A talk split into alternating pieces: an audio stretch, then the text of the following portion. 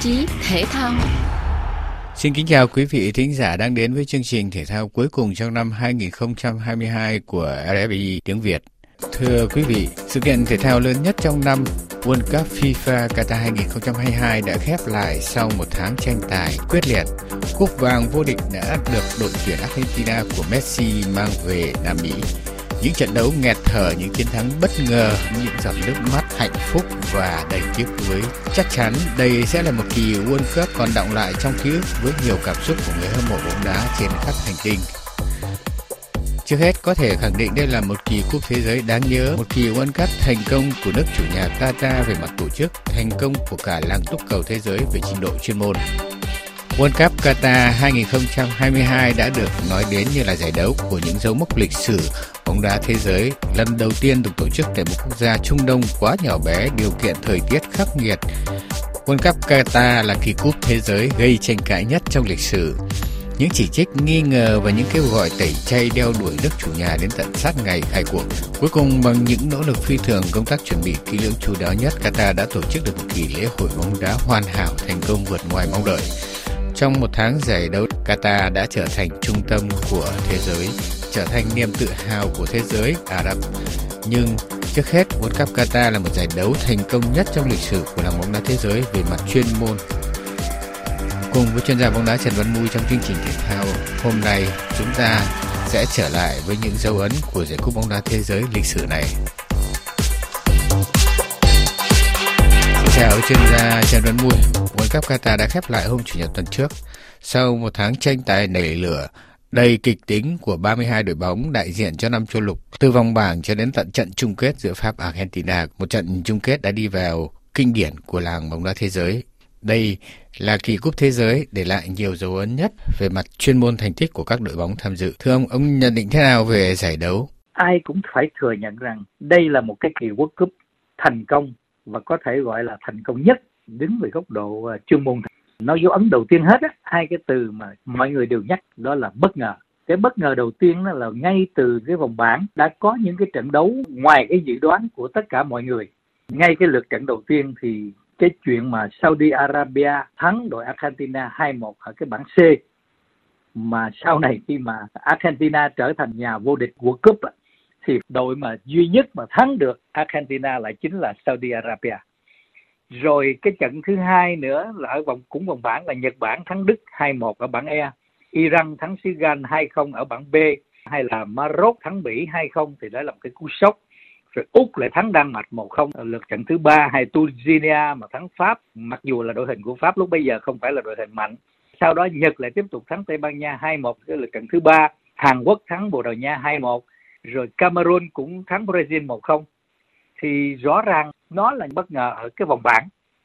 Cái bất ngờ này đó thì nó lại đến từ những cái đội bóng thuộc cái vùng trũng của bóng đá thế giới, tức là ở khu vực châu Á. Saudi Arabia hay Nhật hay Iran thì không thể đánh giá cao hơn những cái đội mà chúng ta nói là họ thắng. Hay là ở khu vực châu Phi, thí dụ là Maroc hay Tunisia hay Cameroon. Như vậy có nghĩa là nó có đến 9 cái trận đấu mà nó ngoài cái vực dự kiến rồi đến cái vòng knockout đó cái vòng 16 thì Maroc sau khi họ hòa 0-0 và họ thắng bằng penalty và loại Tây Ban Nha. Rồi tiếp tục là thắng Bồ Đào Nha ở tứ kết 1-0 để vào đến bán kết. Thì thật sự là một cái một cái sự bất ngờ rất là lớn. Và họ cũng lập được một cái cái kỷ lục.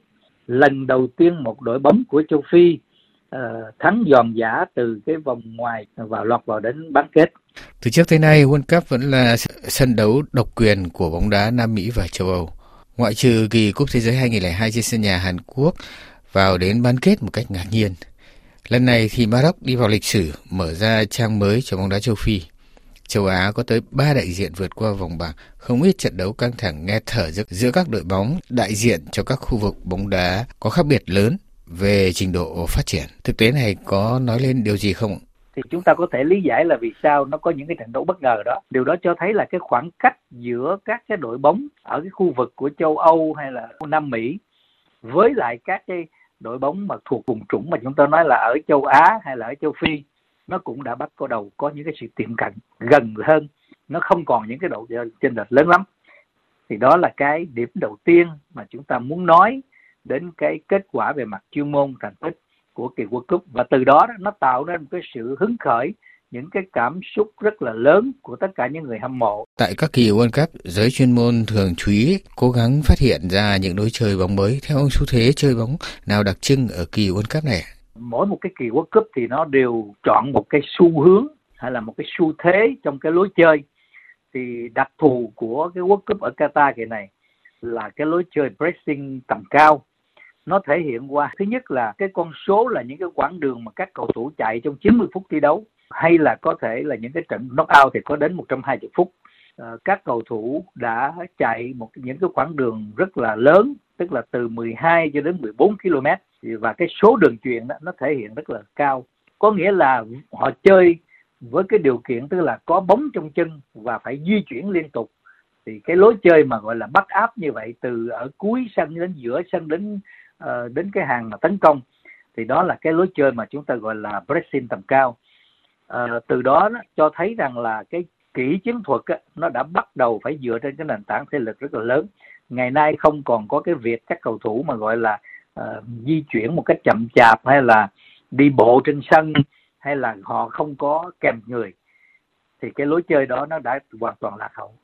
Cái đặc điểm nữa đó là cái bóng đá hiện đại trên cái nền tảng mà chúng ta vừa nói ở những con số đó, thì nó cũng đã dẫn tới là tổng số bàn thắng lần này là phá kỷ lục.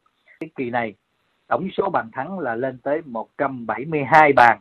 Thì trong đó có 1.456 cú sút 63.260 cái đường truyền à, thì cho thấy rằng là đó chính là một cái thay đổi trong cái lối chơi. Và cái lối chơi pressing tầm cao này là một trong những cái đặc trưng của cái kỳ này kỳ cúp thế giới lần này cũng ghi nhận được rất nhiều kỷ lục về thành tích cá nhân đi thì nó hình thành rất là nhiều cái kỷ lục của World Cup. Thì đặc biệt chúng ta nói đến cái kỷ, những cái kỷ lục này thì có thể kể là rất là nhiều. Đứng về cái vai trò huấn luyện thì rõ ràng là hai cái vị cầm quân của uh, trận chung kết ấy, tức là uh, bản thân huấn luyện viên Didier Deschamps thì cũng đã lập được rất là nhiều cái kỷ lục rồi. Là cái người dẫn dắt cái đội tuyển Pháp trong uh, là một thập niên qua đưa đội Pháp đến hai lần vào chơi trận chung kết và một lần là vô địch của năm 2018 và bây giờ là chơi trận chung kết mà cũng ngang ngửa, chỉ có là thất bại trên chấm phạt đền thôi. Thì đó rõ ràng là một cái kỷ lục đối với một vị huấn luyện viên mà đã từng là nhà vô địch của World Cup.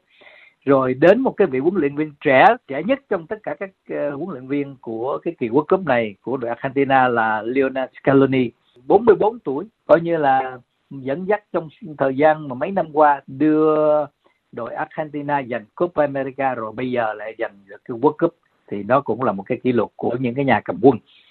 Rồi chúng ta nói đến kỷ lục của Lionel Messi thì quá nhiều rồi 26 trận đấu với bao nhiêu bàn thắng, rồi nghĩa là anh ta có đầy đủ các danh hiệu và bây giờ có thêm cái World Cup nữa thì coi như là không thiếu gì cả. Rồi kỷ lục của Kylian Mbappe cầu thủ mới 23 tuổi thôi mà đã lập quá nhiều những cái thành tích rất là tốt. Hay là kỷ lục của Olivier Giroud là người mà ghi bàn nhiều nhất cho đội tuyển Pháp hiện trong đến thời điểm hiện tại một cái kỳ World Cup mà đứng về mặt thành công đó là nó để tạo lại cho người ta rất là nhiều cái dấu ấn. Có lẽ như thường lệ ở các cuộc so tài lớn, tiếc nuối, thất vọng vẫn là những dư âm cảm xúc không thể thiếu ở người hâm mộ. Từ đầu giải, Brazil được coi là ứng cử viên cho chức vô địch nhưng mà rất tiếc họ cũng thất bại, không đi đến cái, cái trận cuối cùng được. Hay là đội Đức mà bị loại ngay từ cái vòng bảng thì điều đó là lần thứ hai mà họ nhận lấy cái kết quả này hay là một cái đội bóng chơi rất là giòn giả ở những cái trận đầu tiên thắng rất là lớn chơi rất là hào phóng. Là Tây Ban Nha thì cũng cũng không được đi đến được kết quả tốt.